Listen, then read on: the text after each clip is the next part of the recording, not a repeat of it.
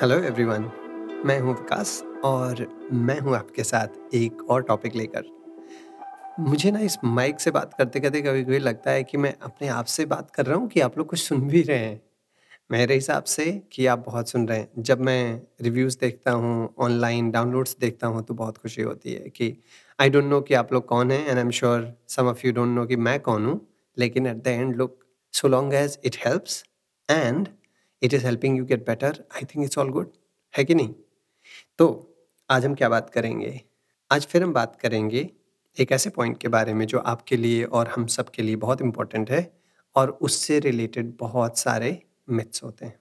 तो आज का पॉइंट है फिर से मोटापे को लेकर। टॉपिक ये है कि आदमी एक्चुअली फैट होता कैसे है? आदमी मोटापा आदमी का जो होता है वो होता कैसे है? सो so, कहने के लिए बहुत इजी है, ज़्यादा खाओगे, मोटे हो जाओगे करेक्ट बट थोड़ा इससे ज़्यादा होता है। आप देखोगे हमारी जो बॉडी बनी है, वो बॉडी एक इक्विलिब्रियम में रहना चाहती है। मतलब एक वो सामंजस्य बना के रहना चाहती है। हमारी बॉडी को अगर आप समझो कि ये ऑटोमोबाइल है, या एक बाइक है, या कार है, एक पॉइंट से दूसरे पॉइंट तक जाने के लिए आपको ईंधन की ज़रूरत होती है। तो उस हिसाब से अगर हम अपनी बॉडी के संदर्भ में देखें तो ये होता है कि जो ईंधन आपकी बॉडी में डाला जाए, अगर वो पूरा ईंधन ख़त्म हो जाता है, जहाँ भी आपको जाना है, वहाँ तक पहुँचने में, तब जो आपका पहले वेट था इन प्रिंसिपल वही वेट बाद में भी रहेगा। अगर एक पॉइंट से दूसरे पॉइंट तक पहुँचने में आपने जो ईंधन डाला है, वो ईंधन ख़त्म हो जाता है रास्ते में ही। तब आपकी बॉडी आपकी बॉडी के जो रिजर्व्स हैं, जैसे होता है ना, कभी गाड़ी रिज़र्व में लग जाती है, वैसे ही आपकी बॉडी का जो रिज़र्व है, उसमें से फ्यूल लेती है। और उससे क्या होगा? आपकी बॉडी में फैट लॉस होगा मतलब आप वेट लॉस करेंगे।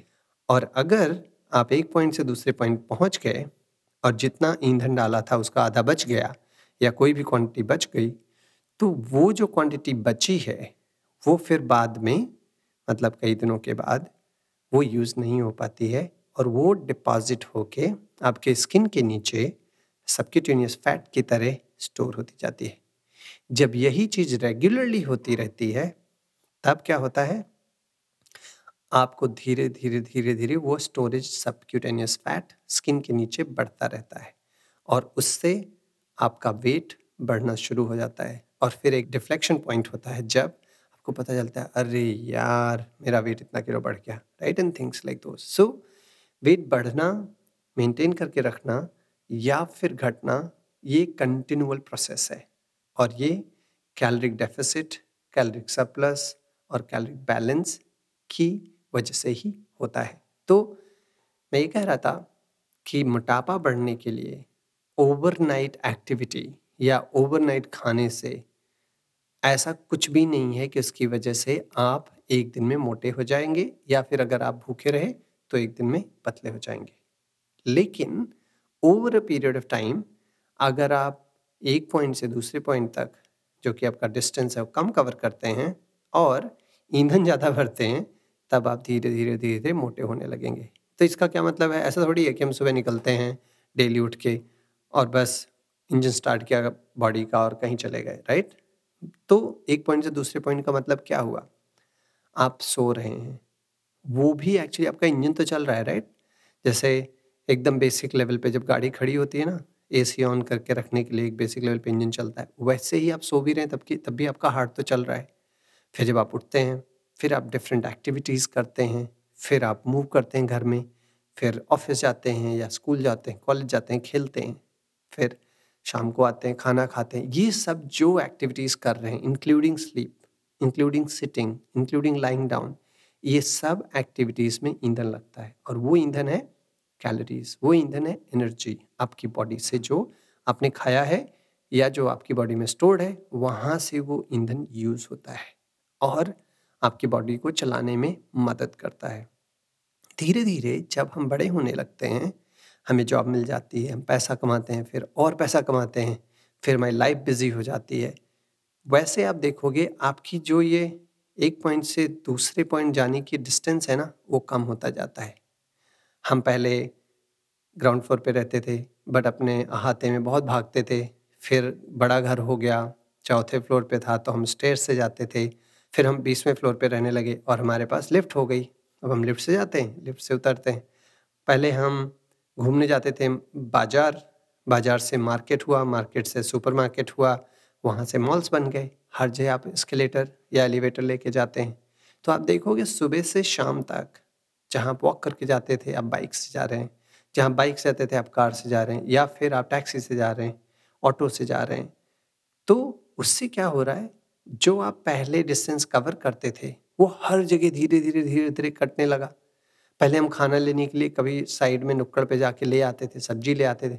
अब सब कुछ दस मिनट डिलीवरी, आधा घंटे डिलीवरी, एक घंटे डिलीवरी में मंगा लेते हैं।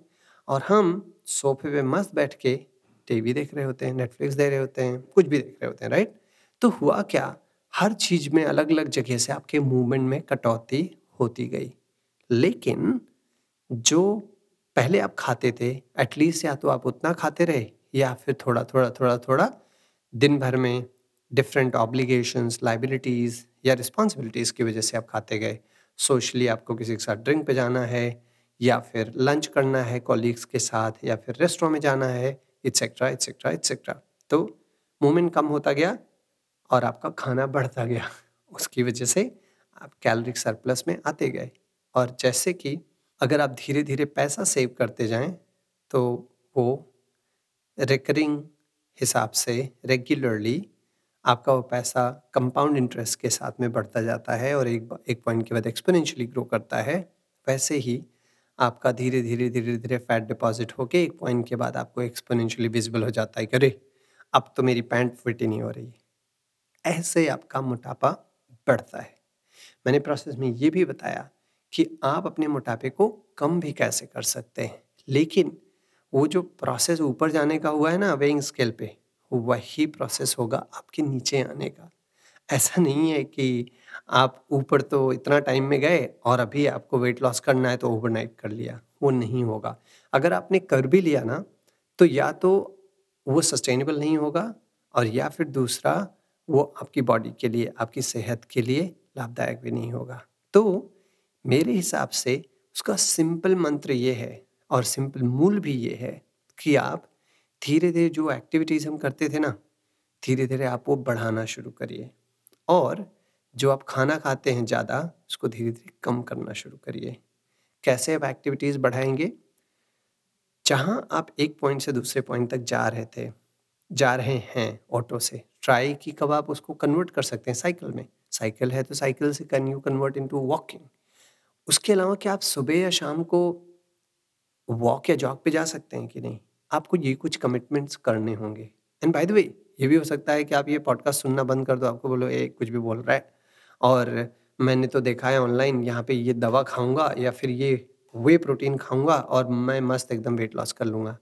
भाई साहब, सबने करके देखा, किसी का नहीं हुआ। ठीक है? आप भी करके देख लो। अरे, मैंने तो ये भी देखा था कि लोगों ने वो फैट कम करने के लिए ना कोई सोना बेल्ट बेल्ट बांधते थे वो लोग राइट वो कहाँ गया?